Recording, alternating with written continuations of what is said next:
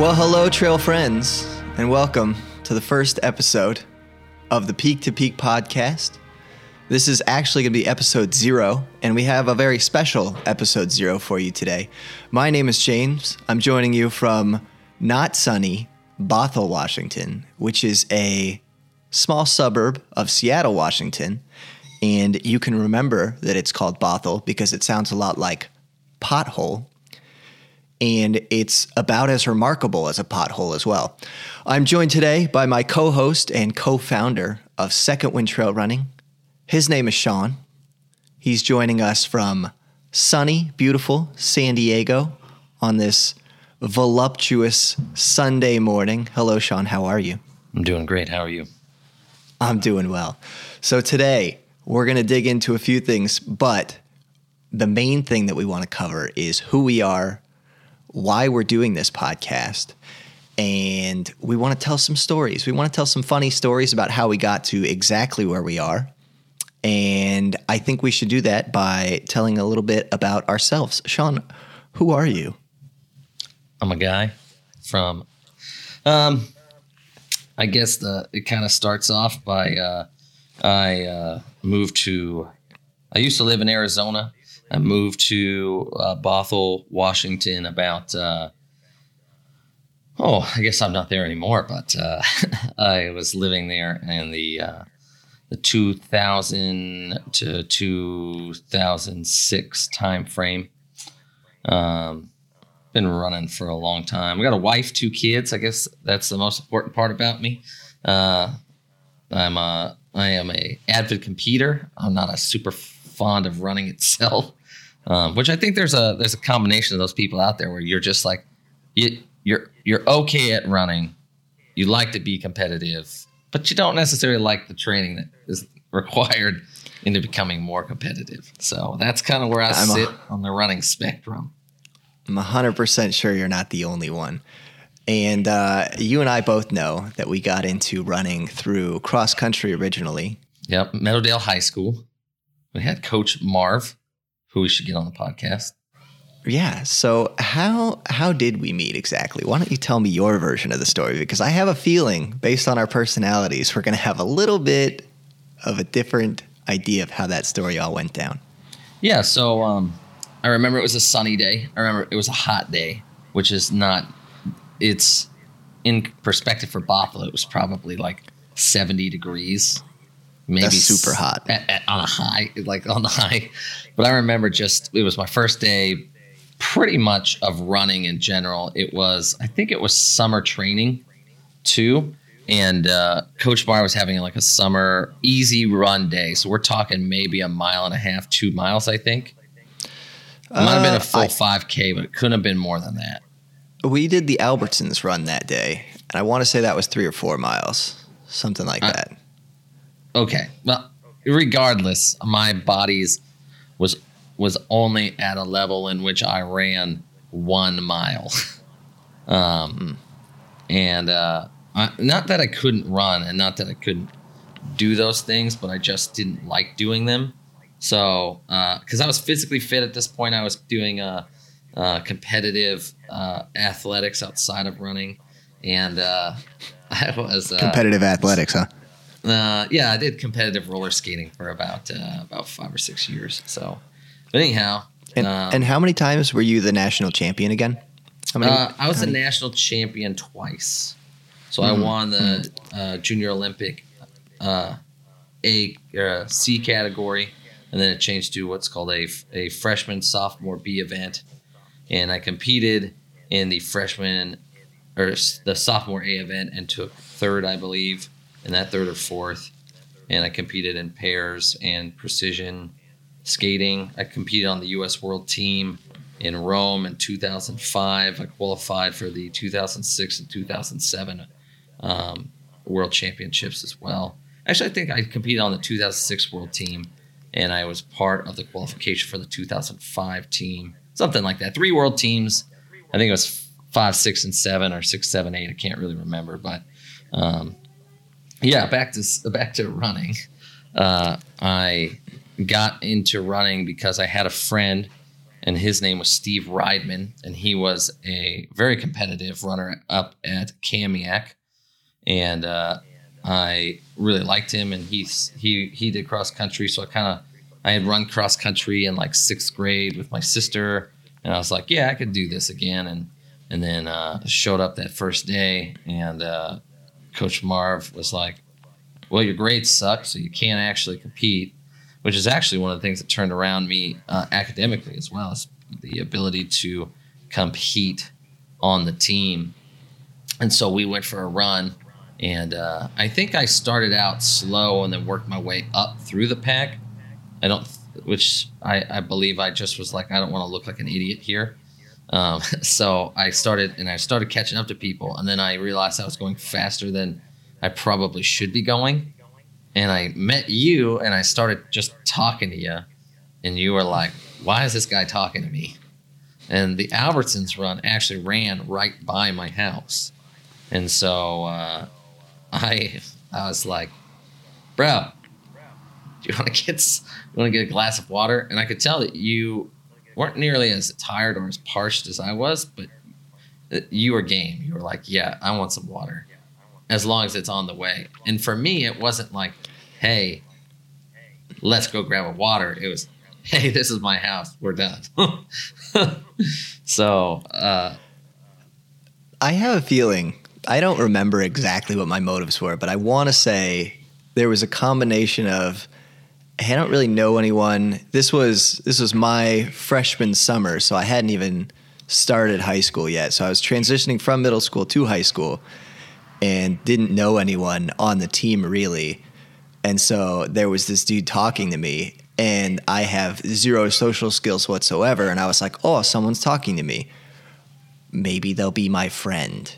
But I didn't know how to make friends. So I was like, well, whatever he wants to do, I should probably go along with it because Mm. that increases my chance of us Having ending up friend. friends.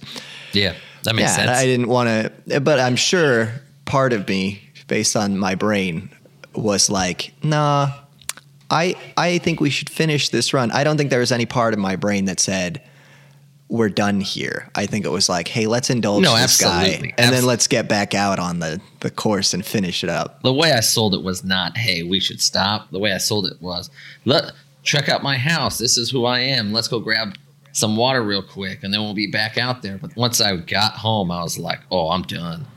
I'm home. I'm yeah, done. and I'm sure. To me, I was like, well, I have to get back to the school because that's how I get home from here. So it was never an option in my brain. Yeah, you you weren't home. That's true. That's true. So I think uh, from there we kind of just started being friends. I think we were acquainted with well, each we other weren't we weren't each friends other. at first. I latched on to you and Right. said, "This is my new buddy," and you were like, "Could you please stop taking my stuff from me?" Well, yeah, yeah, yeah. yeah. So there's a, you have a you had a tendency to borrow things uh, forcefully, not like bullying, but definitely manipulatively. Well, like, no, I'll just I'll just bring this back. I'll just never manipulate. I'll just borrow this and bring it back. And I was like, I don't know if that's a good idea. And you would just say, Yeah, it's a great idea. It's a I'll great show idea. you how. need these And then you just borrow it. Yeah, exactly. But again, the fact that I had little ability to socialize at that time in my life, and to a certain extent still now today, uh, that allowed us to become friends. And over the course of years, we actually grew to tolerate each other, which is great. Yeah, and I think that the other thing too is is that during the my so- at the end of my sophomore year, I basically decided that I was going to campaign my junior year to becoming the captain of the cross country team my senior year. And uh, so what that took was is that I inevitably had to get better, and so I think that the, there was a big difference in the way that I trained and how I was competing, and uh, we, you know, I my junior year, I I was running like sub 18, which was a varsity letter at for for Marv's program, and so I lettered. This is for 5K, year. of course. huh? This is for 5K, of course. Yeah, because you run 5K. 5K in Um, American high school. Yeah, 5K, and uh, I know that uh, I started running track and field. I think the end of my sophomore year, Marv was like, "You should probably run the 800, the mile, and the mile, or the two mile." and I was, I I really didn't want to. There's, there's just something about running around the track, but it, it it did well for me. I mean, we we we had a pretty good bout about that. I know that uh, like my uh, your sophomore, junior, junior year was my senior. Did you letter your junior year? I have no idea. That's so long ago, man. Yeah. Well, these are the things that I used as stepping stones to get better, I guess. And um, Hmm. my senior year, uh, I was shooting to go to two. We were four. We switched from three A to four A, which is like a whole different running category in the state of Washington. And so, whereas I would have been competitively had a shot at going to state my senior year in three A, there was no way uh, I could make it the my senior year. So my senior year, I kind of kind of just got to enjoy running, you know, and it was the first time where I I was I, I had a, an entire year of me working doing double double workouts every day. So I would have uh, cross country practice. I'd do a morning run. I'd have cross country practice during the afternoon, and then I'd go straight to skating practice. Um, so I mean, I was training all the time. And uh, my senior year, I just focused on uh, just focused on skating for the most part, and just kept uh, showing up uh, my senior year to practice. So I think that that led to me uh, during a time I joined the Navy and uh, six years of doing that. Um, and I kind of got fat for a while. Like I, I just became like overweight, but not like not overweight in the sense that other people are, but just like military standard overweight. I was on this cusp of what's called body fat, your your BMI, your body mass index. Um, the Navy has like a certain way of, of tracking that, and I was like within one pound of needing to get taped every year. And uh, I don't remember I got to I was on my my uh, I want to say it was the second deployment, and uh, I had this guy that said uh, he called me 82 tubs once, and I was and we were I was friends with this guy, and he was like. I was like, "What did you say to me?" He goes, "I'm only going to say it once, but someone has to let you know, man. You're letting yourself go." And uh, about that same time, I had a friend named Evan Cortez that uh, he was with a different squadron, but he had been forced to come out to the boat, and uh, so he started me working out. So I started weightlifting actually in the first three months of that cruise, and then uh, I got in really great shape. My body, like my body fat percentage, was probably around ten percent, nine percent, um, which is probably the lowest I've ever had, and uh, at the very end of that, uh, there's or in the middle of cruise, we picked up a guy named AT1 Fink, and he's the guy that uh, ultimately introduced me to becoming vegan. Um, and so I picked up uh, those characteristics. I pretty much was on an all plant based diet except for uh, when the boat came in with uh, cottage cheese, fresh cottage cheese. I'd eat that because it had casein protein in it, which is a slow release protein because I was still working out at the time and then I was taking uh, I would eat uh, the tuna that came in with the boat. So outside of that, I was pretty much all plant based, and I was eating nuts and granola. And uh, he gave me this book, uh, which kind of led to the ultra. I was gonna say, is he the same one who gave you the the Scott Jurek book? So the first book he gave me was Ultra Marathon Man, and when we were in high school, that's when Dean Karnazes was doing all of his stuff, and so I had known that he had done the desert runs and run in Antarctica and, tho- and those kinds of things. Um, and I remember uh, Alex Whiff, he had been uh, he he was the one that like introduced me to Dean Karnazes. And so uh, when he said, "This is Dean Karnazes's book," I was like, "Oh yeah, I remember that guy." And I remember re- reading this book and seeing there's a there is an elevation profile of the Western states in comparison to uh, the Boston Marathon in there.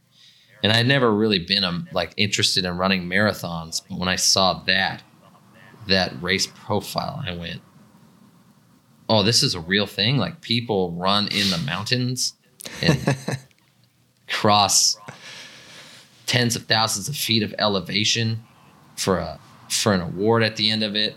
And uh, uh, there would happen to be right after that, and, and you know if I'm ta- if I'm long winded, please let me know. But uh, you know we had uh, we had um, a half marathon a half marathon marathon challenge on the boat, and the shirt was cool, and uh, I ran a. it was That's why we all do it, right? We do it for the cool that's shirts. why we do this. Some people do this Mhm. because they want to feel the sense of accomplishment and feel progression and growth. I do it for the shirts, the medals, and the buckles. um, Uh, just kidding, but there, there is an element to um, wanting to have something for me. Have something that articulates the journey that, or the journey that I went through, that can potentially live longer than me. I'm sure that when I'm long gone, my kids will see these belt buckles and they'll see these uh, shirts and these medals and go, "Can we just throw this crap away, please?" and um, or you know, it might just go in a box and it'll be, "Oh, this was." This is what your grandfather did, or your great grandfather did. But uh, I like the shirt. Um, I had just finished reading uh, um, Dean Karnazes' book, and I, I kind of was like, well, I used to run cross country. How how how bad could I be? I mean, I'm in the best shape of my life, uh, lifting weights, and so I ran this half. It was a it was on a treadmill. It was in the middle of the Persian Gulf, and it started at midnight.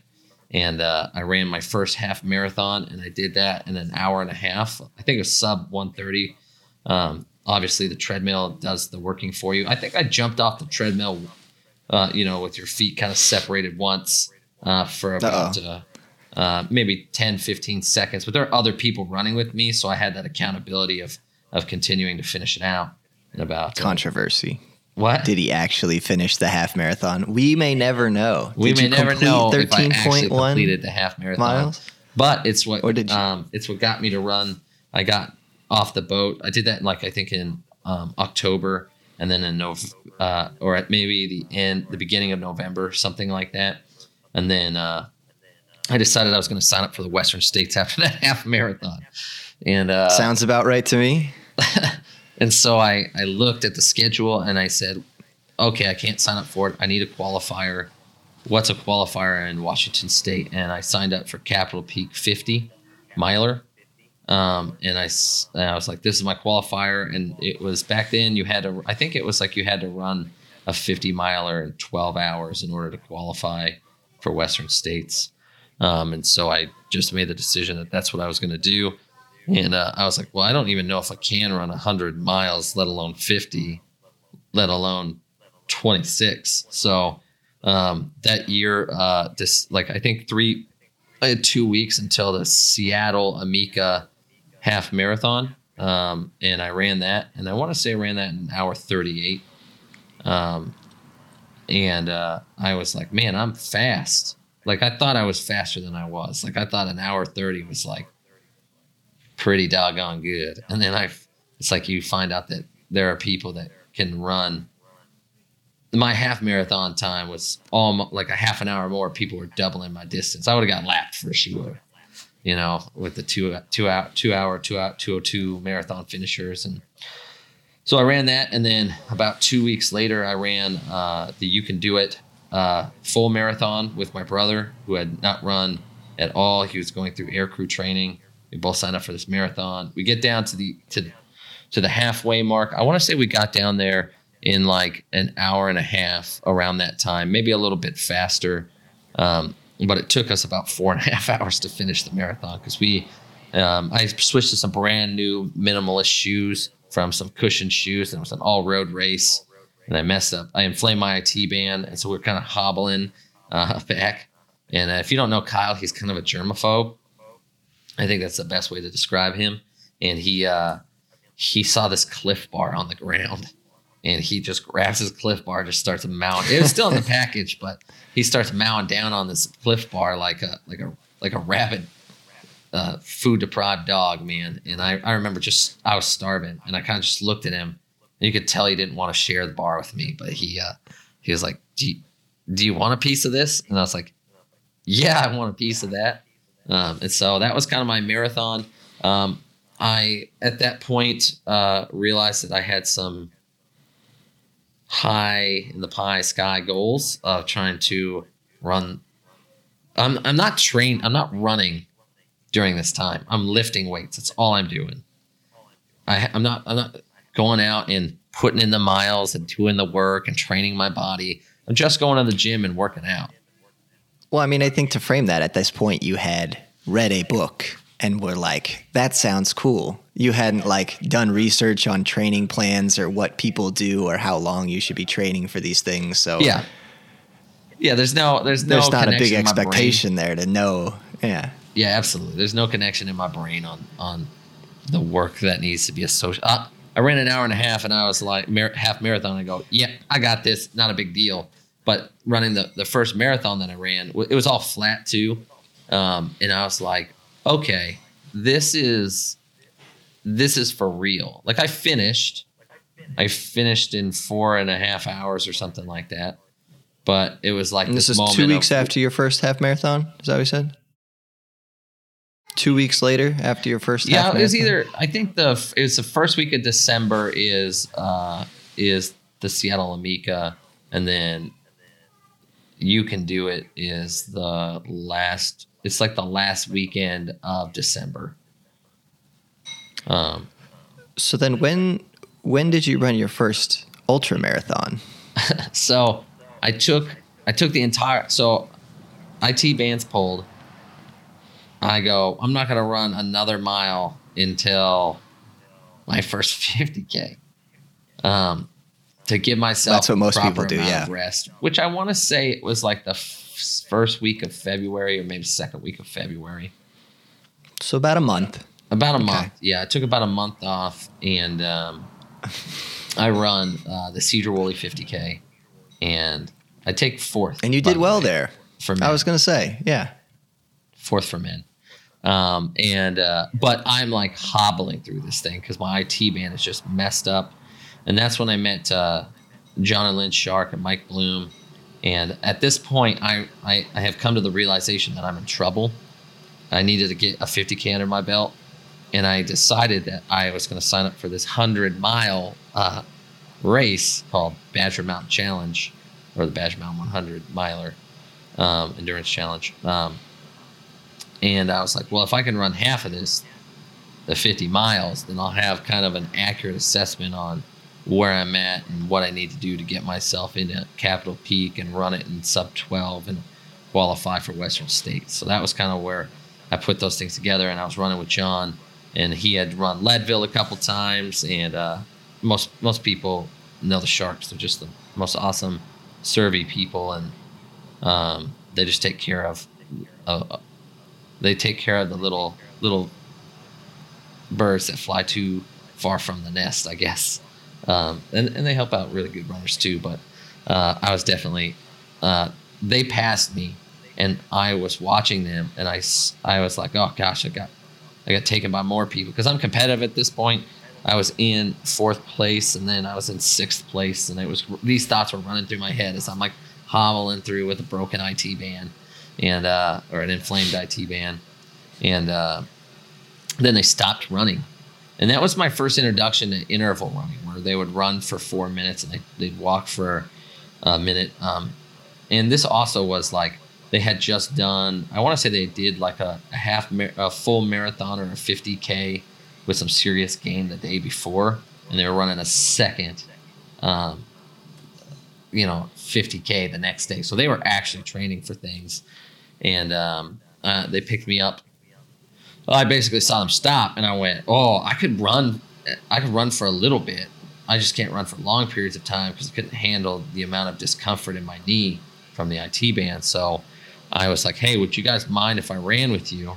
And just in Sean Skate's fashion, I started talking to him, and uh, I, I kind of, I, I kind of articulated the story that I am right now to John, and he basically was like, "Hold up, you're gonna go from half marathon." to a hundred miler in three months. And I was like, yeah, that makes sense. He's like, that is the craziest thing. And he's like, bro, you stick with me and I'll make sure you finish and get a buckle. And that's kind of where that friendship was formed. And he was like, what's your training schedule look like? And I was like, oh, I don't. I, I, so I started talking about my workout, like my lifting schedule. And he's like, no, no, no, like you're running, you're running training. And I was like, oh, I'm not, I'm not running. I think all great achievements have a level of uh, ignorance associated with them everyone who sets out to do something great really has no idea what they're trying to do when they do it. And they say, I'm just going to do this and we'll see how it goes. Yeah. Um, and so he kind of was like, he had these mandatory things that I had to do.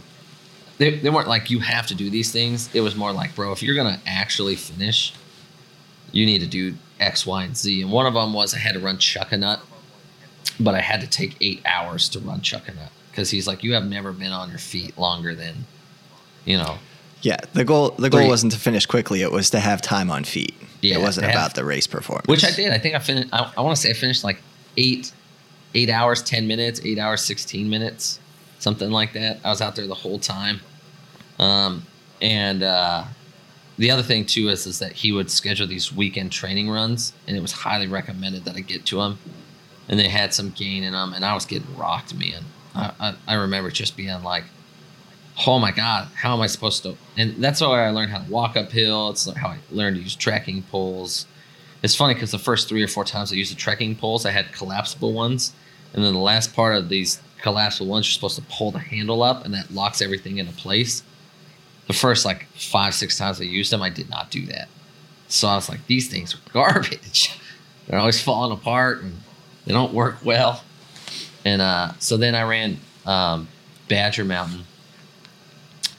No, I ran Chuckanut, and I took eight hours to basically do that, and then I think two weeks later was uh, was Badger, man, and that was my first uh, first hundred. So I went from fifty k to hundred, and uh, ha- I think it has fourteen or sixteen thousand feet of gain. It's not an incredibly difficult race.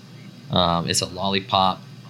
Um, it had this house. It, it's it's different now. I think it's a two loop fifty miler, but at the time it had this. Uh, it had a uh, a house at the end at the turnaround where they had like an actual toilet you could use and like sink. Someone like donated their like I want to say it was like a 28 or 3,000 square foot home. Opened up the garage, set up some picnic tables. They had pizza laid out, and at this point, I, I'm I'm still doing a, a vegan based diet, but they had pizza there, like cheese pizza. And I'm just mowing down on this this uh, this pizza because I'm just dying out there. Um, and uh, yeah, I, I remember we took I took the early start, so I'd have an additional hour to to do the race. So there's a 32 hour cutoff for that race, and we had 33 hours. I finished in 31:45, uh, so I I still would have made the cutoff, but uh, Lynn finished I think in 31:59. It's like That's impressive. it's it's pretty impressive. But we were also like an hour ahead. Of, we had an extra. I was looking through this because I wanted to do the story right, and I realized that in my mind, I only when I kept talking to uh, uh, John John Shark uh, set up up a crew, and Debbie Kuwasaka was in that, and we picked up Debbie at like mile fifty, and uh, it was a mile 50 I, I, we had a guy named mike bloom running with us who's a great guy too who i've been training with. And uh, he basically rolled his ankle three times in three separate different ways. He's a u.s army ranger so he was just like i'm finishing this i don't care what anybody says and what happened was is there was so much swelling in his ankle that the the tendon like just the tenant is was connected to a. I, I don't know the entirety of the story, but this is the way I remember it going down. Is that there's so much pressure and so much swelling in his foot that it, the tenant basically couldn't hold on to it. and ripped a small shard of his bone off, and Sounds miserable. it was t- yeah. I mean, I saw him spraying it at least once. I'm like, oh god, he's done, and he just kept running. And that was like mile like ten. so uh, like mile f- yeah mile fifty, we lost him. We lost John. I picked up Debbie, and by all intents and purposes, I didn't think Debbie liked me at all. Um, which if you get to know Debbie, um, that's sh- she's just like the most straightforward, honest human being I probably I've ever met. But she's got like this like I also was the jerk that thought he was going to run a hundred miler with zero training. Um, there was a good chance that I, I, anybody that's towed that line, I was the guy that, that wasn't going to make it. Um, and so we start running, and I like we went to a pre-race brief uh, that John put on a couple weeks before that, and they kept saying, "Hey, make sure you bring your baby wipes." We went through like a, a must-haves on the course, and uh, he kept saying, "And if you run out of baby wipes, don't worry about it. We're gonna have extras." So in my mind, and uh, like he basically like the way it was framed to me, it was that I didn't need to bring my own baby wipes, so I didn't. And we get like 75, 80 miles into it. No, maybe 68, somewhere in that range. And I'm like, oh, I gotta, I gotta go to the bathroom. And it occurred to me for the first time, where do I go to the bathroom? And then how do I clean up my mess? And so I've, I picked up this like, and she's, I would say, is like she runs, she's a Boston qualifier um, runner. Uh, so I turn to this like a, a elite based runner and I go, hey, like a gal I know two days. I knew her from the the day before I met her for the first time, and now now running with her, I go, hey, uh, where am I supposed to go poop? Yeah. And like I have no idea what I'm doing out there, right? And so she's like, "Oh, you clean up with baby wipes." I go, "Well, John said he would provide them." So now she has to like give me some of her, you know, and I'm like, I'm doing everything wrong, man. I, I feel terrible looking back on it. Like I wish I had spent the time to learn, but um, yeah, well, that's probably like, what created her disposition towards you in the beginning. Yeah, she probably had that experience. It was like, okay, this is how this is going to go with this guy. Yeah. Got so it. I I run. We get to like a mile. So in the time between that point and the end of the race, uh, Debbie and I have become like I would say good friends. Like like we we've sung Journey together. We've we've shared gels. She's given me some of her water. All these things. Uh, and we get to like mile 80 and, whole, this whole time i'm struggling but I, I know i have more in the tank and i just we're, we're riding these these cutoffs really close. And so we get to like mile 80 and we're walking and i'm walking with her and i go hey are we still good? And she basically the whole time up until this point she's like yep we're still good we're still on track everything's going great. And she turns to me and she goes no, if you don't go now, you're not going to make it anymore. And Lynn was a little bit behind us, so I like I I'm, I'm like laying down on the ground asking this question. And she's like, "No, if you don't go, you're done." And so I get up and I'm like, mindset changes. I'm all out. I'm sprinting. I'm running through the through the valleys and up the mountains. And to be honest, I was pr- I probably switched from like a 16 minute mile pace to like a 13 minute mile pace. But in my brain, I was all out. I was I was running sub six. I've never run this fast in track. I could run a sub five hour marathon. Today I was running a three hour marathon or a three hour mile. Like that's that's the the gear in which my brain shifted. Um, and uh, yeah, I just uh, I wasn't running that fast, but uh, the last I want to say the last two miles you can pick up a pacer you you can have for the whole race, but at, there's like a point in which I picked up Savannah for like the last two miles, and so I got to run the last two miles in, and I just uh, I got to the end, and you saw that clock said 31 uh, 45, um, and technically we had we had uh, an extra hour, um, but the clock that that I had actually I think the clock said 30 45 but technically, I think I had been out there for 31 hours and 45 minutes. So uh, I finished that race and I was destroyed. I, I like my body went into shock. I was just sweating for like three days. And then I said, I think that's, I got a buckle. And I was like, I think I've done what I set out here to do. And then about a month later, I ran Capitol Peak 50 miler. Um, and I was, I was still struggling with a lot of different injuries that I accumulated from uh, Badger. And so I think I ran that in like 13 hours and some change, but not Western States qualification. And so I took that as an opportunity to kind of shift my mindset and I started training, not like a normal person that runs um, 100 mile ultra marathons, but someone that runs, uh, you know, marathons, I would say. They're not like an avid marathon runner, but someone that runs marathons occasionally. So and, you're training uh, probably four or five days a week. Yeah, four least. or five days a week. I was running, and I was I was probably putting in about uh, I'd say I was doing maybe 50, 60 miles um, a week, but I was doing like 30 miles on Saturday and 10 to 14 on, on Sunday. And then I was doing one or two or three or four miles on weekdays. Um, usually taking Mondays off from the double run and taking Fridays off before the, the two run. But um, I ended up doing Pine to Palm that year. I think that was the year I did Pine to Palm, and I I ran that in uh, 25 hours, 26 hours, something like that. I took a two hour nap in the middle of the race, which was great. I was so, I, I came in, um, I was, John was on Wasatch time. I wasn't really keeping up on my nutrition. And there's some other stuff that was going on in that capacity, but I ended up running that in like, uh, yeah, I probably could have run it sub 24 if I had known where I was at and I had paced myself a little bit better. But uh, you know, a five hour PR off of my race for sure uh, in just a matter of six months from training. And then uh, I qualified for Western States, and that's kind of was the goal. And I never have uh, gotten in, but I've run qualifiers and I've put my hat in a bunch of times. But uh, I hear that's kind of just how the story goes, you know. Absolutely. So, what year was this that you ran Pine to Palm?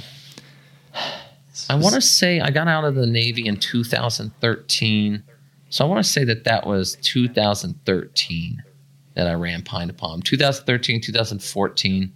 I took it. Um, I stopped running almost in its entirety after that. Like I hit up uh, a couple races here and there, um, but not. You know, I, I think in my mind I was like, oh, I'm going to get into Western states, and everything's going to be kosher. And then I didn't get in, and I was like, and then people started telling me like you're not you're not ever going to get into the western states like people just don't you have to qualify and and at that point i think uh that was 2014 is the year that i didn't get into western states i ran i ran some other races. I ran i reran Sedro-Woolley 50k and i think i took second that year in that race. And then i ran some other races here and there. I, I don't i want to say I don't think I ran another 100 miler that next year. Um, and then 2015, I think I ran Cascade Crest 100, but I hadn't run from the point in which I stopped running to Cascade Crest. I just happened to get in, and because uh, that's a lottery based system too, and it's easier to get into Cascade Crest, I think, but it's still like there's a good chance you might not get in. Um, but I did a lot of volunteering during that time, and I really enjoyed actually just helping out at aid stations. And I think the next year I spent more time uh, helping out at races than I did actually running them. I ran a fat 100K, uh, Baker Lake 100K. It was just one year that they did that, and uh, they had a buckle. And uh, Terry Sentinella, uh, Sentinella is uh, the race director for that series, and we became friends through John Shark um, and I started helping out at some of his races. And I kind of was like, hey, what would it take for me to be a race director? And he kind of let me shadow him for a while on some of his races that he put on, Baker Lake being one of them. And I got to see how aid stations were put together. And I just kind of started putting myself into that fold. And then in 2015, I ran Cascade Crest. I want to say it's 2015. I ran Cascade Crest, um, or maybe it was 2006, uh, 14. But then I just stopped. Um, I basically I, I, got into Angeles Crest actually.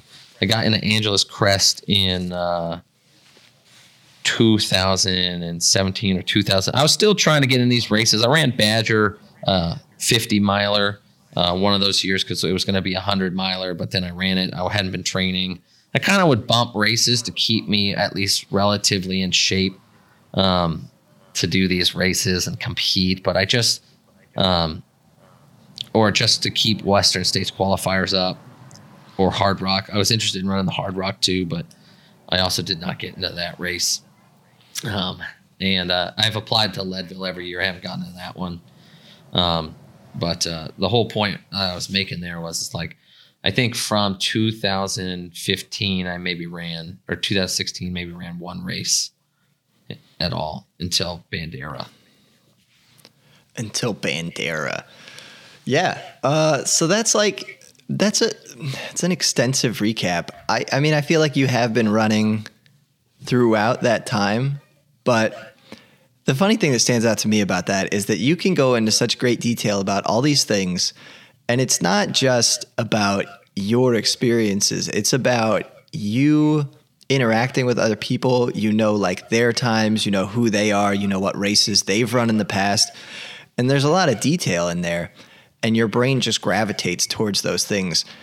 And I'm listening to these stories and I'm thinking, like, well, now, now I, I feel like I kind of have to tell about my my introduction into running and into ultra marathons.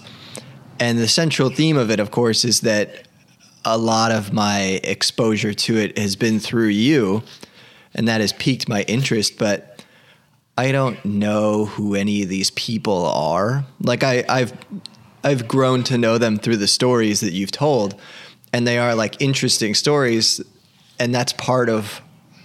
I think part of how you learn is by going through things and failing and making mistakes and just like trying things. And that's what creates these stories for you. And so now i'm thinking to myself like well let's how would i describe my first ultra marathon and i'm like yeah I, I bonked a little bit but for the most part it was a pretty flawless race. Like i didn't really have too much issue with it it was That's 'cause for you were me, it training. was- is well yeah that's that's yeah that's the part You're of putting in the work. that story. Yeah. I it was uh I it wasn't too long ago. I think it was 2018 maybe. Uh or to the yeah, I don't remember. It was recently. It was very recently. It was the Y East Howl 50K.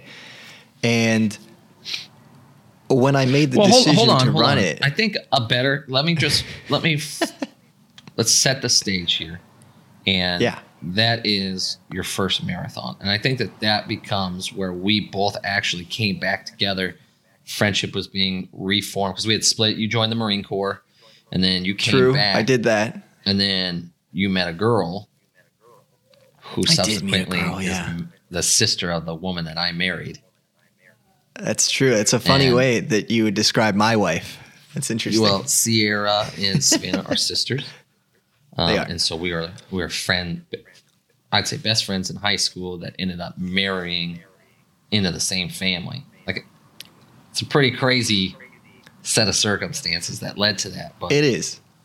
the thing It that is, and the problem say is, that you have like a five year head start on that. So I yeah, yeah. when I when I had to enter into that agreement, it wasn't really up to you whether or not it would happen. It was like, should I push this? Is this an acceptable thing to do socially? And you're just gonna have to live with it, kind of. I think. I mean, at the time, you were all for it. You were a little cautious of my intentions with it, but Well, I think, I think- uh, you know it's there are some foundational things that you you changed relative to the relationship and experiences that you had that really defined a set of morals and values that that I have grown to appreciate from you and who you are. I think that they ran actually in line with who you are as a person anyhow, but just kind of you know with as far as like faith based stuff and Yeah, so I uh, I forced my wife to run a marathon. Uh, it was the Seattle Rock and Roll 2014. I remember very vividly because I have the shirt that I look at all the time, and it's the only marathon. That was my first marathon that I had run. I, I've run two marathons, and I've never run one for a personal best. That time I was running it with the intention to pace my friend, who then became my girlfriend shortly thereafter, and then shortly thereafter became my wife. And she was going from scratch to running a marathon, similar to how Sean did, except when I laid out the uh, the commandments of that agreement, I said we're going to train six days a week. We're going to train for six months. You cannot take days off unless they are on the schedule. You will show up, you will be on time, and we will run this marathon six months from now, and you will finish it, and we will have no problems. And she somehow agreed to that. That doesn't sound like a very nice thing to agree to, but I think that she had some interest in running, but also in me. And uh, so that's how we embarked on that journey, and we did exactly that. Uh, she was a trooper. She ran through some pain. I had never run a marathon either up to that point, like we mentioned. Uh, I had only run, you know, 5Ks in high school, but I figured I had the the parameters of a training block and what that was supposed to look like. And when I set up the training schedule, I loosely based it on, you know, having like a, a speed day and then like a long day on the weekends and some easy days in between. So it wasn't like too much of a stretch. And it was very similar to how you'd actually train for a marathon uh, retrospectively. but one quick thing I'll throw in here too is is that um my wife who had been watching me run these long distances ran a marathon I think 6 months before Sierra did. And the funny thing too was is that my wife had run that race and then her whole like not her whole family but several members of her family like I can't believe you ran a marathon and her response to it was it's just like it's just a marathon, guys. because she had yeah. seen the other And even side. though that was her first marathon, she yeah, she had seen what you were doing and was like, this is not that big of a deal. Yeah. So anyway, we finished that. I want to say we finished it in just under five hours. And uh, I was like, oh yeah, running's cool. Let's do that. And my wife, who is not my wife yet, was I think, injured throughout the process. I think we probably pushed it a little bit too hard. Um, I don't remember the mileage that we got up to in that training block, but it was probably too fast of a ramp up for her. Um, but she stuck it out and she finished it. And then we romantically developed, but as far as running goes, we pretty much fell off a cliff. Um, I took time off from running because I had no like goals. I think it was was the thing that was stopping me from running. I was enjoying it, but I wasn't actively training for anything. So I kind of let it fall to the wayside. And then years later, I want to say it's about three years later, uh, I was I was interested in getting back into running, and I had a friend named Sean who you might know uh, very intimately now, who said he and his dad were thinking about running the San Diego rock and roll. And I was like, oh, cool. Another marathon. This sounds fun. It'll be like a, a, little adventure. We'll fly down to San Diego. He had just moved there at that point, And he was like, yeah, but I'm having trouble convincing my dad. But if you and I were both running it, we could definitely get him to like commit to it. If we're being fair, I think I used it as a ploy to get you out there. And I think I did the same thing to my mm. dad. I'm mm. not saying that I did do that, but let's for the record. I think I think the idea Which means that you absolutely all three did. running together is what sold me, you, and my dad doing it. Especially because right, at yeah. that point, I think Kyle had cancer, and so I was running for cancer research and St. Jude. Yeah, Kyle being your brother. And uh, yeah, so I, I mean, I think for all of us, it was kind of like, oh, we're all going to do this together. It's an adventure. And so, like I said, this is like my second marathon, but it, again, it wasn't for like a personal record. It was like to do this and have this experience. And we all signed up about six weeks out. And I'm pretty sure your dad had the most training at that point. He had been running almost exclusively on a treadmill. I think maybe exclusively on a treadmill.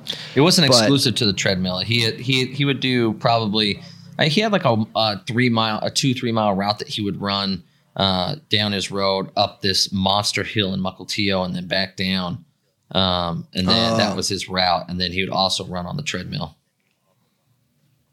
Gotcha.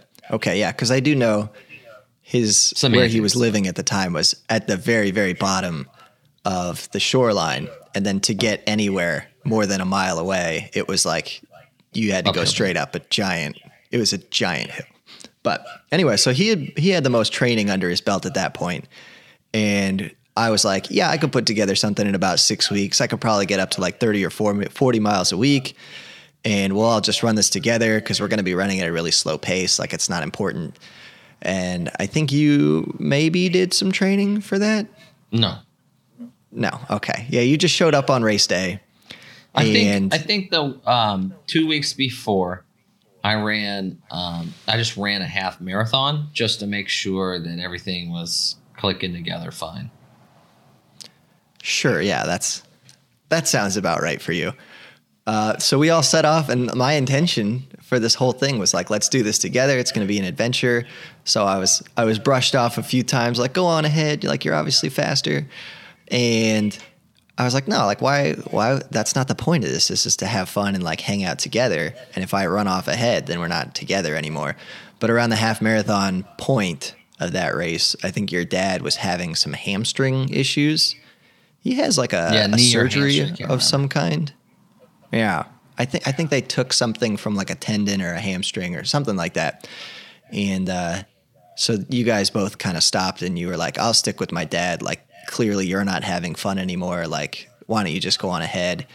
And I set off on that one to try to finish as fast as possible with the intention of like running at the pace that I thought we were going to be running at for the remainder of the race, which we had slowed way down from because of the injury. And um, I definitely bonked on that race right towards the end. There's like a big hill going south on, I think Yeah, yeah, it's yeah. the 805.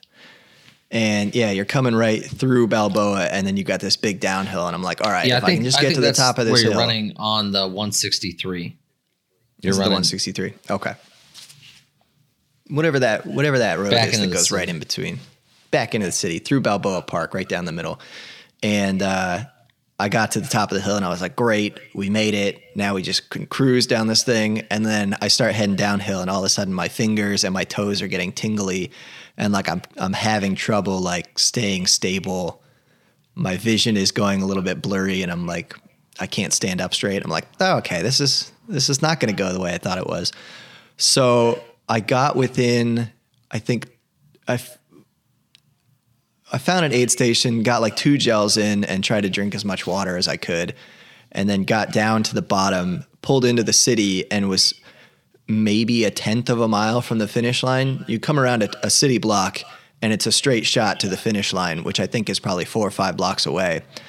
And there's a, a guy in a yellow uh, like event coordination shirt and he's got both of his arms out to the sides and he's like hey no runners past this point you know the the course is closed and i'm like i ran 42.1 kilometers 26.1 miles whatever that is and you're not going to let me finish like what i'm dying man like i need a banana or something because i had gotten just enough food in me to get to the finish Yeah, line yeah.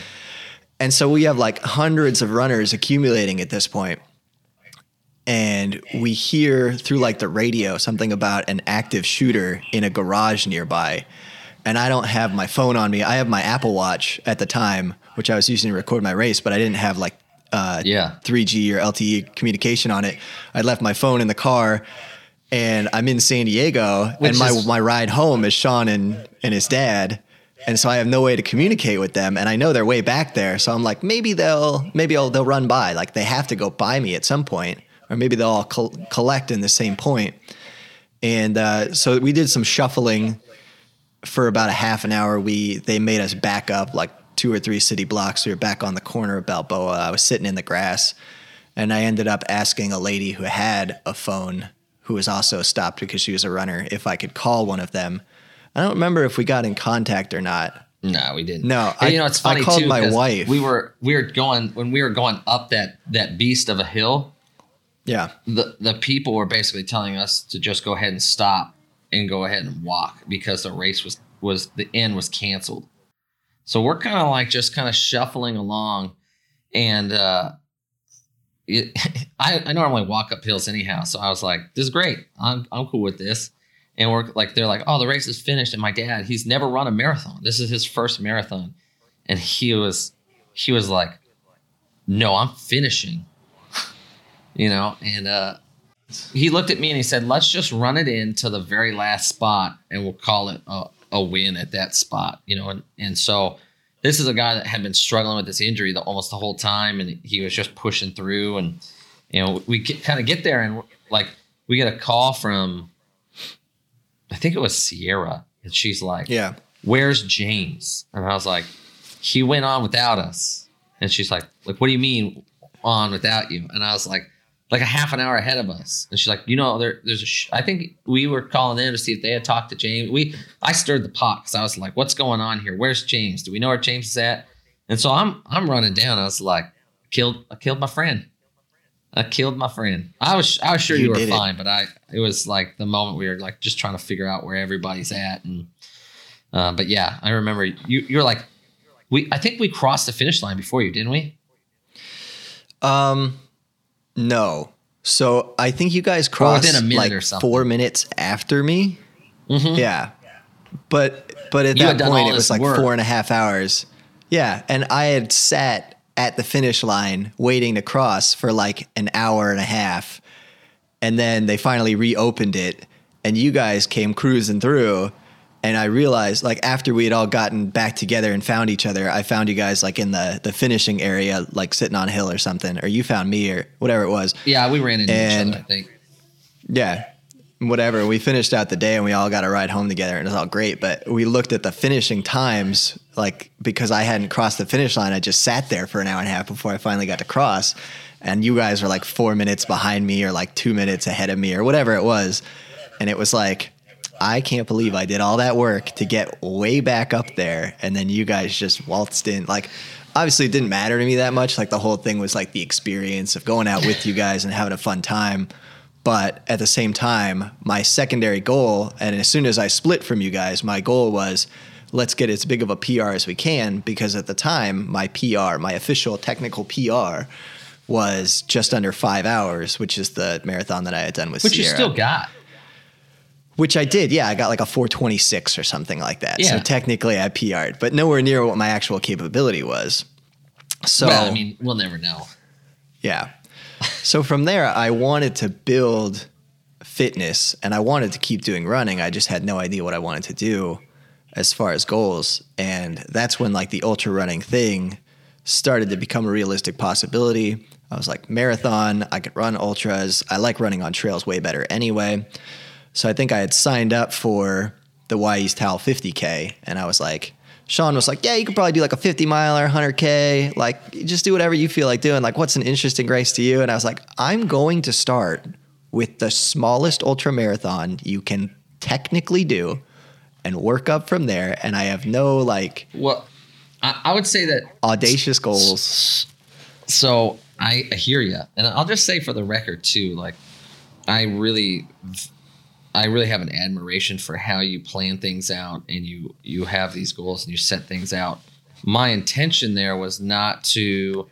When I ran my first hundred miler, it was like pine to palm. When I ran pine to palm, which I'll say was my probably my my first hundred miler uh, where I ran for Sean. I had such an an accomplished feeling at the end of that that it's like that's something that I wanted to share for not necessarily to share with you, but for you to actually get on your own. So for me, I was like, there's no reason to slow ball this. You train way more than I do. You have this thing figured out. You uh, and I part of the reason that you you are successful in the in the running capacity that you are is the way that you do things. But for me, I you said, uh, well, let's see if I could do. You kept saying, let's see it. Let's let's see if I could do a, a 50k and let's see how that goes. And in my mind, I'm like, you're gonna be just fine. Right, yeah. And I think we've figured out now after dissecting this a lot, and not just this instance, but kind of training and, and setting goals in general, is when I say, let's see if I can do it. What I mean is, let's see if I can do it to the best of my ability. Let's see just how good I can do it, you know, over a certain amount of time. And when you say, let's see if we can do it, it literally means, can I accomplish this at the bare minimum? Is it achievable technically? Right. Yeah. So for me, when I committed to running my first 50K, it was like an 18 month project or something where I decided I'm going to do this. We need to train to get to a level where I'm going to perform well at this because I want to see like ballpark what my capability is. And I'm not just going to go into it hoping to walk it in. Right. So I did that. I didn't have the best race. I definitely underfueled Which throughout I, it, I'll but it also was a say great too, race. I was supposed to run with you. You were. You did. You signed up for it. Yeah, you paid for it, and you never came. I And didn't was- come because there was a conflict in an event that we had that we had to go You- to. So Yeah, you had outside pressure, and I also know that at this time your wife was not super enthusiastic about the time you were spending away from your family because you were interested in ultra running because you just Well, had she- a baby, right?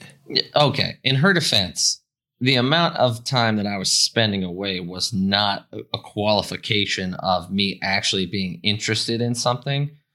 So it was more like you're spending X amount of time, but I know you're not actually working that hard at what you're doing. Like you're you're you're not dedicated, you're not acting in a mindset that I know when I see because when I do things, not not to toot my horn, I if I actually decide that I'm going to do something and I give it a, a ton of effort, it usually works out really well. And so she was seeing me in this capacity where she goes, "You're not actually trying that hard," and I'm like, "Yeah, you're right." And she's like, "So you're spending this time away from our family and you're not going to try that hard?" And I'm like, uh. Yeah. Okay. So I mean, but that's fair. Yeah. So she she felt that the time invested in it wasn't worth the outcome, and I, I'm not, you know, I'm not trying to make her sound like the bad guy here. She saw she values you a lot, and so she wanted you to be around the family. And like you said, yeah, the the effort level you were putting into it for the return you were getting wasn't worth it for her, and she was trying to communicate that to you. So Yeah. you missed out on that race, and at the time. I had, I think I gave myself six weeks or something, and then I was signed up for another race. another 50 I want to say something like that, or maybe it was like, it was another 50k. Yeah, no, it was in September, so it was a July to September. So it was, I was taking like two weeks off. I had like a six week training block, and then another two week taper, and then I was ready for the second one. And I think I did that because I knew I was gonna make mistakes. And so my goal was to take what I had learned in the first one, kind of revamp and use the training I already had under my belt to go into the second one and do it better, which is exactly what I did. Like I had a I think a little bit of an injury that was kind of bothering me, but I could still run through no problem. And I think the the big issues that I had had with that race were all nutrition and water and a little bit of pacing, but not really pacing. Um, and so it was it was the backcountry rise, which is another 50k in the Mount St. Helens area. Mount St. Helens, yeah, Mount St. Helens area, which is a really cool race, and I think a, a lot of the inspiration for kind of how I'm trying to put these races on that we're doing, because the night before you come at like 5 p.m. Everybody camps in the parking lot and you go in for like a spaghetti dinner. They had like some videos playing. They have like the Wy'east Wolfpack is a sponsor for that race, and they're like a running company out of the Portland area. And it was like a really cool, inclusive time. And I knew I was going there by myself and, you know, taking no family because I was sleeping in the back of our 2002 Ford Escape. So I didn't intend to bring anyone with me. I slept next to a cooler that I spooned with. And it was like go try to make some friends or something but really it's just about the experience. And that's an incredible race. Like the the views are out of this world. You're running like right up next to the the crater of Mount St. Helens. You can see right into it. And so I finished that. I learned a lot more about me and about running. And I knew from there that I wanted to ramp up the distance a little bit more. My intention was to take probably like a five year span to go from the 50K to the 100 mile distance because I've heard and kind of appreciate the advice that you shouldn't blow through all the distances. You should kind of appreciate each one as you graduate to it because it's not really about getting to the end goal. It's about enjoying the process of of learning each new distance as you tackle it. And so my next race, of course, after that was to sign up for Bandera 100K, completely blow through the 50 mile thing, and do it. Was it like six months after the 50K? I think at that point I was just itching. I like I had a taste of ultras and was like, let's just do an ultra. These are epic experiences. I know I'm capable of a lot more, and I just want to be in that environment. I really love the people. I love how this environment works. I love the the camaraderie and hearing stories and talking with people. The first 50k that I did, the the Why Use How, I had met like two or three people, and we all basically ran most of the race together. And we were all from different places, all got to know each other, and it was like a really cool experience to just run with complete strangers. And by the end of it, it feel like they were people that I needed to stay connected with in some capacity. So of course we're all like Strava friends now and everything, but um, so I set my goal to increase my my mileage. I think at that point I was running about 50 miles a week, 80k a week, and trying to push up into like 100k a week, 110, 120, and I think I got there a little bit, but for the most part stayed around that 80k, uh, just nursing some injuries, trying not to push it too hard, and I finally convinced you around November of last year to sign up for it and we just wing it. And I was like, great, that gives you like three months to train. You'll get everything like back into shape. We'll have a good time out there. It'll be an adventure, right? Like, this is what I'm always pursuing with these races. I'm always pursuing like the adventure, the experience, trying to go out and, and create something that's truly unique and doesn't follow the mundane pattern of the everyday life, which I think is is kind of how we ended up in this well, there's in a, this story. There's a little bit of a jump there too. Is is that after you finished your second 50k, you kind of there was an idea that I had maybe two years back, and that was to start my own race company and put on my own races. And I had this vision for a race, you know, uh, a race adventure experience. You know, take some, take all the good things that I've seen in lots of great races from great race directors, and then also add our own like high caliber um, variable to it, at least as the best that you can do with with those races. And I think it was after your second race, you're like, could we actually make this? You know, you know, are you you basically you said, was this a, a fluke idea of yours, or you would you actually be serious and and to spend the time and the effort and the energy to make this a real thing. And and I think that we came up with the idea that we would poke the bear, and uh, we would see if we could even how the whole race thing fleshed out, you know. And and uh, we basically went to town, interviewing, sitting down with people like a Scott Mills. In a in a BJ and a Dan Page uh, over the Uhari 100, um, you know, and BJ of San Diego 100, Scott Mills of Surf, and um, you know, uh, I Roger. What's Roger's last name? oh uh, Roger uh, Michael McHale. Uh, uh, he used to own Evergreen Trail Running, which is Yeah. now owned by someone else. But we yeah we were at the Evergreen State Fair uh, when I, I feel like that's that was the conversation that clicked where he basically laid out the simplicity around the ultra community.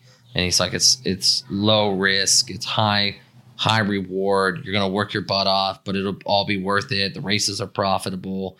And he- to be honest we were like uh, we were like this is the community of people that we want to serve on anyhow. And you're telling us we can make money at the same time you know and, and he was a dude that i would say that um, just took care of people really well. So he's kind of the the idea of like he's like you can make money as long as you're giving people a high quality product and you put them first you know and it's like i've heard the the adage is that um uh what the accumulation of wealth is is directly proportional on the amount of people you can serve on.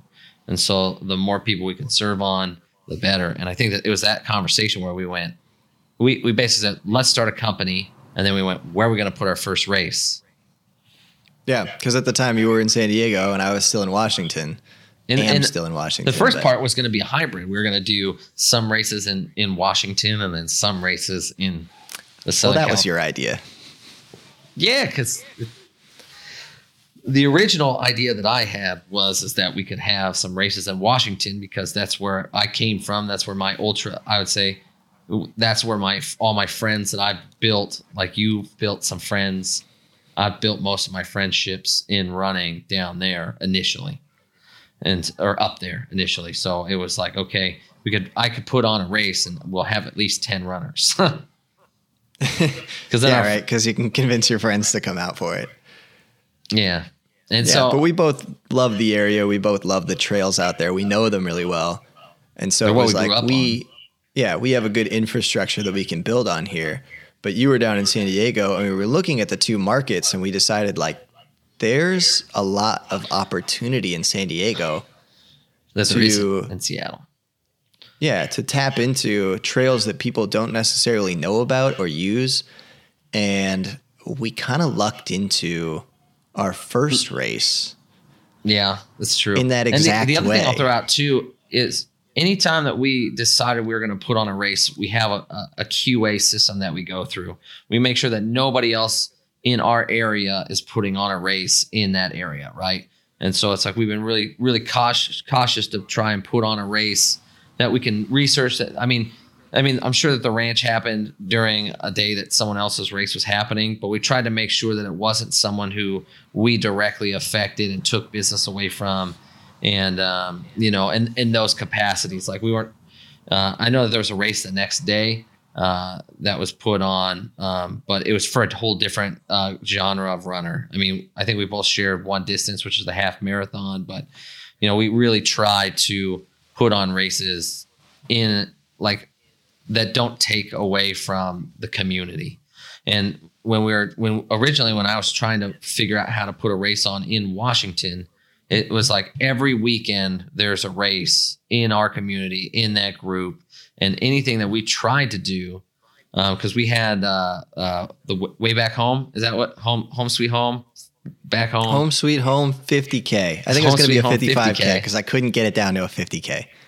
and it was uh, it was just a struggle to try and find out. One, there's another race that runs in that area, uh, not in that exact area, but in a similar area to to the the course that we're trying to put on. And they're a brand new running company, so we didn't want to take away from their their startup really. And then on the second end, it was like, what weekend are you going to put it on? Because every weekend's taken. And so down here in the Southern California area, um, we were able to find just a, a, healthier balance. There's a ton of stuff going on, but we can sneak a race in here or there and it won't affect the community of runners and the race directors that work really, really hard to put on great events for other um, for for runners. Yeah. So I think, I mean, second wind trail running in its core is about building up the community. It's about like making sure that the race product that we put out is is not just thrown together because we both value how people come together at this type of experience. And so tell tell me a little bit about kind of what our philosophy is, what what it is that we try to do that might set us apart from other races in the area. Yeah, well, I would say that we are we're not a better. The, to say the word better is not uh, the right word, but Oh, what- sorry, superior. Superior. superior. Um, I would say that what we're trying to do is there. So in the Southern California area, there's these incredible races that have this long history of just producing high, great races for people, and we saw uh, an element to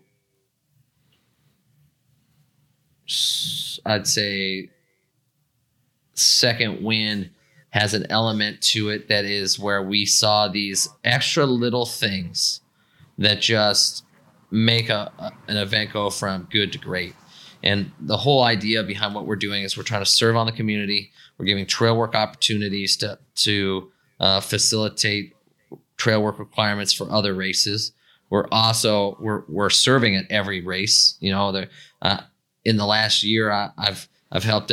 I've given time at Cuyamaca. Me and my daughter both. We've we've given time at Cuyamaca. We've given time at um, uh, the Turkey Burner. We've given time at uh, ABC 50. We've given time at uh, you know I I I ran San Diego uh, hundred miler and I got 49 miles into it. Um, and I'll talk about that too because I think that that was a huge aspect to that was in June of the actually I that that's a sidestep that I like to you know when I ran San Diego 100 miler I was running with John and Lynn again because they came down to run it and I decided just on a whim that I was going to do that and that was kind of my intro back into running and uh, I forgot about that but it was I ran this race and I just saw this incredible community of people in this in the San Diego area coming together, serving. I was done at like mile 38, and this these group of people, I forget what the aid station is, but um, they basically brought me back to life. It was probably mile 40 actually, mile 40, 42, somewhere in that range. I just saw this group of people like, no, you got this, man. Because I was riding the the um, no running, by the way, no training for this, but I I, uh, I kind of just jumped into it and did it, and uh, I I got to the end of it, and I was like, this these are the people that I forgot these people. I forgot that these are the the people that I that I like, the people I I'm that that move me to be better. And I got cut at mile 48, and uh, we came in and we were screaming in, and we came in at uh, two minutes after cutoff and uh, they pulled us, and they and rightfully so. I mean, we that's the other thing you got to remember too in any kind of race that we're gonna do in any kind of race that's out there is those aid station captains got to make hard calls, and that you know, and and if an aid station like for me is if an, if I have an aid station captain that says a certain thing, I'm gonna back that aid station captain. Doesn't matter who he said it to or what was done. Um, you know, that that's the way it goes and you got to respect you got to respect the volunteers because if you don't respect your volunteers you don't have volunteers um, yeah, I, I, don't think any anyone in a, in a position to make a call to end a racer's day wants to make that call. But at the end of the day, it's about safety and it's about making sure that everyone has good experience. That no one's left out there. That we're not endangering anyone. You know, it's an endurance sport. It's an extreme sport for sure. Yeah. Like people think that people who run ultra marathons are pretty crazy, but we want to do it in the safest way possible. But, and so to end yeah. someone's day is never a, a an exciting decision, but it's something that has to happen to make sure that that race goes the the way that it needs to to continue to exist. Yeah, and I think that the only reason I was bringing that up is is that I came out of that race going, what a what an awesome race. This is something I want to do. I want to do events like this. And so San Diego 100, uh, uh, hats off to uh, BJ and Angela and Scott Mills and the other people that have put on that organization. It's like it's the whole reason where I was I was when you when we came together with the idea after you finished your first 50k or your second 50k I'm sorry and you came up with this idea I had just had this incredible um, exposure back into the community and that's ultimately why we came up with the idea of the philosophy around having these awesome races that add value to the community that that lift the runners, that elevate the runners. I mean, you look at some of our races that we've got coming up in the series, and you go, these are really tough races. We want to build runners to be the best that they can be, and you know, some of that's elevation, some of that's distance, some of that's cutoff times. Um, but we're trying we're trying to be a, a race company that that elevates a community of runners. Yeah. So I think I mean I was joking about us being superior. I think it's more just our, our personal twist on how we put on races. And I, I think we're we're kind of a blend. You know, we've talked about it before, but if you look at the community, there's kind of an old guard that grew up with the running scene, uh, trail running, you know, originated probably back in the 70s. And those are the people who are like, let's grab some milk jugs, fill them with water, tape them to our hands and we'll see you at the finish line. And at the end of it, we'll have a barbecue and hang out with our friends. That's what ultra marathon trail running is supposed to be about. And then there's like the new guard of this is a corporate thing. We can turn this into a money making industrial machine and we'll have corporate sponsors and we'll have prize money given out, right? And the old guard looks at that and says, that's not how this is supposed to be. It doesn't feel organic, it doesn't build up the community you know, it, it doesn't make people feel the same way about ultra running that it should. And so our our goal is to keep as much of the old community as possible, not physically keep the old community, but to to keep that atmosphere of making people feel welcome and making people feel like this is these are the people that they want to be around when they do a trail race because it's not just about the run, it's not just about finishing, and it's not about showing off your new Salomon shoes. It's about making sure that everyone finishes together, that we're building people up, that we're having a great experience. So, um, with that, do we have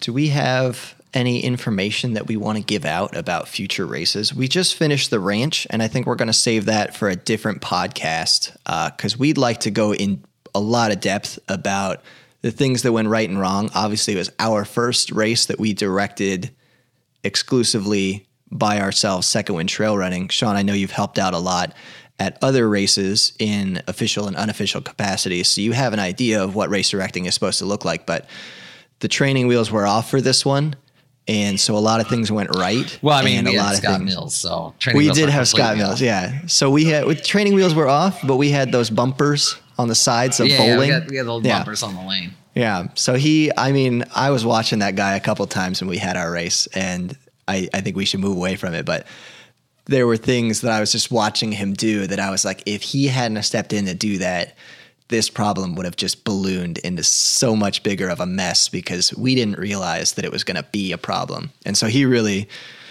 he really came in in the clutch, and uh, it was awesome. Yeah, totally. So, so why don't we why don't we wrap up for today with just a little bit about the podcast and a little bit about what kind of content we want to bring here, what kind of things we want to talk about. This was a little bit more about us and I mean it was a lot about us. And it was just an introductory episode to to give you some background so that you know who the people are who are talking. But it's not going to be um, descriptive of exactly what this podcast should be. We want to talk more about, we want to be in the ultra community, but we want to talk about races. We want to talk about people. We want to have personalities on.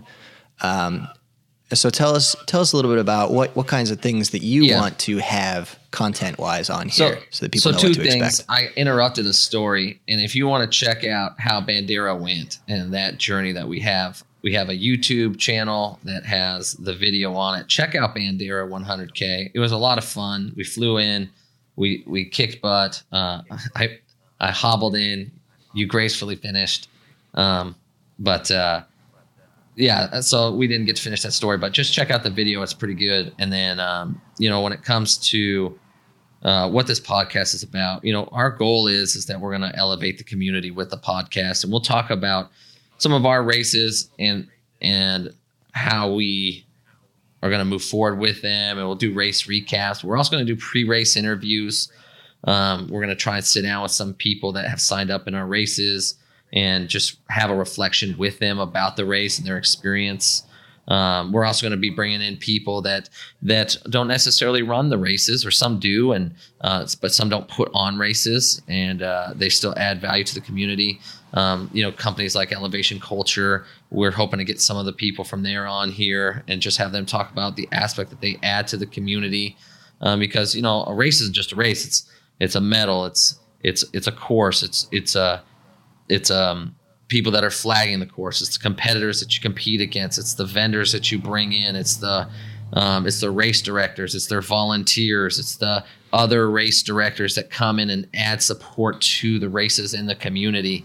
And so we like to get kind of that that functional uh, uh, conglomerate. And that's one aspect is the whole race and everything that comes around it. But we're also going to be bringing in um, hopefully to bring in people that are experts in certain different areas. Like whether it comes to nutrition you know i know that that's hit or miss on nutrition but we feel an exposure to a lot of different things will help you narrow in what's best for you but also you know physical trainers uh, medical professionals um, even you know maybe bringing in some of the people that that like emts that work these races and things that you should look out for um, bring in some other people like maybe they're not elite runners but they're people like a like a John Shark who runs 10, 1500s a year and and what that kind of looks like, you know, to put a race schedule together and the training that goes on in that and, and building that endurance to run those many miles. And then maybe just experts uh, in in the community. You know, we there are other people like an REI and bringing REI in and having them talk about what they're going to do for you know the community and the trails and things like that. So maybe some shoe companies like Milestone Running and And since it's very uh, tender to us right now because everything we're doing is brand new, uh, we also wanted to do some race spotlights. I think there's some races that are already prolific that we want to kind of hit on and give our, our personal take on, but also any new races that are coming in the area or any new ones that are jumping up that are popping out and catching our attention. Yep. Um, one that always stands out to me and last year was, I believe, their first running the Whistler Alpine Meadow put on by uh, Gary Robbins and crew. Um, and I know Jamil Coury of Aravaipa Running loves to put on new races, but he also loves to run inaugural 100 milers. And uh, so he put out some videos about the, the Whistler Alpine Meadow 100 miler, uh, which I think is like 170K, so just over 100 miles, 110, 108 miles or something crazy like that. But uh, so highlighting those, but also bringing to your attention the, the new races that we have going on. Um, we have not officially launched it, although we do have some registrations for it. Our next race coming up is at the end of December. It's right after Christmas. It's called Root or, Or Running Running, Out of Out of Time. It's a it's a 24 hour, 12 hour, and 5K race uh, in the Lake Miramar area.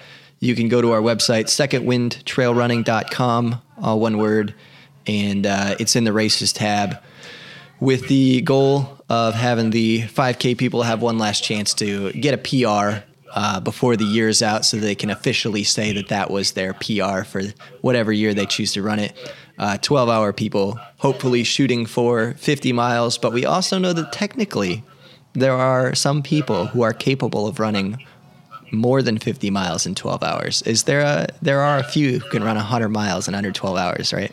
There's like a, there's a handful, maybe half a dozen people in the country that can run 100 miles in 12 hours. Yeah, Zach Bitter is the only name that comes to mind, but technically can do it. So if that's a goal you want to shoot for, that you can. But we also have a much more flexible time cutoff of 24 hours to get 100 miles. Uh, if you think that that's something that would entertain you, and uh, we're going to be putting that one on at the end of 2020 this year. So look for official announcements about that. Um, but check out the race website, and uh, it is open for registration. We just know with COVID 19 going down and our official permitting not a, not completely done yet because we are not allowed to process the permitting. Yeah, it's it has a six month window, so we can't start it until June, I believe, the end of end of June. Um, and so once we get that all taken care of, we'll officially let people know that the permitting is complete and that they are not going to be in danger. But we think by the end of December, races should be back in full swing, and we won't have to do that one virtually or remotely or anything crazy like that. Um, by the way, we just heard that Western States shut down for this year because that was in June. And then I just heard that the Berlin Marathon, which was scheduled for the last weekend of September of this year, is being pushed back. So I know that's Germany, and that's a totally different uh, frame of reference. So that doesn't have necessary bearing on what things are going to happen in California and the United States, but it is a general indicator of what could happen. Do you know if I I think that the Hardrock was pushed back too? I'm not entirely sure on that. I think you're right. Hardrock or um, Leadville, one of the two. I know. I don't know. I, I thought I read that Leadville is is done for the year, but I I mean that's the moneymaker for that town, so I assume that they'll figure out a way. But a lot of adapt adapting has to happen. What's that? What's uh, the Bay Ridge 100K? I mean they Yes. they did something pretty cool where they they have this sign up um, where they uh, they're not sure if they'll get the permits. They put the event out there and then they charge you after you confirm that you still want to run it. And I thought that that was Yeah. a really great idea. So shout out to them for for doing that. Like we both Yeah. signed up for it just because we're like, what a great what a great idea. Yeah, Dick Collins Fire Trail. That was going to be a race that I was planning on doing at the end of September, and I was holding off because of all this stuff happening. And then they offered that. So yeah, you you sign up, they have your card, but they won't charge you until they know that they have the permitting completed. And then they'll email you and say, "Hey, did you still want to run this race?" So you're basically just reserving your spot. Yeah, yeah. So that's a really cool idea. So something we might be able to implement for our future races, and something that now is occurring to me that we should have done for Route Yeah, we have uh, one race too, uh, which we haven't a name for, but it's a 50 miler um, that's in the final phases of permitting. We have a 100 miler uh, that uh, we have a, a soft yes for. That's the Sequoia 100, which will be taking place uh, next year in September, we think. Um, And we got some other races that we might be uh, onboarding. We're in a process of of uh, articulating those and figuring out some details. But uh, we're really excited to just add value, push things forward, and uh, just make the best impact we can as individuals to a collective. I mean, I hope I hope that's clear in, in, how we're coming across. You know, we got six races that have a lot of good momentum for being run in 2021, and then, like you said, another five that we're hoping to onboard. Um, and we really just want to make sure that we're putting on a consistent and excellent uh, race atmosphere from start to finish. We've had some other races too, just just real quick that we have looked at where we're like, we can make this happen, and this is something we can put together but it's not in the capacity in the in the the quality that we intend to for all the other races. So they ended up not being something that we decided to pursue. Yeah. So anything else you want to cap out before we we call no, it a day forward, here? I'm looking forward to doing the ranch recap. Yeah. Oh. Yeah, that'll be there may be something fun video wise that we will be adding to our repertoire of content that'll be available at YouTube that we're fleshing out right now. So more things to come on that. Vagueness so that if we don't do it, I can bail out. uh, that's the MO. All right. Well, this has been fun. Um, look for more content. Thanks for hanging out with us. Thanks for sticking around for story time with Sean and James. And uh, we hope you know who we are a little bit better and I hope you know who we are as far as our heart and our, our desire to put this on and to make good content and across diverse platforms. Check us out. We're on YouTube. Uh, just search for the channel SWTR. I think we're the most popular one on there. Get out there, start running, and grind from peak to peak. Grind from peak to peak. There you go, buddy. All right, I'll see you in the next one.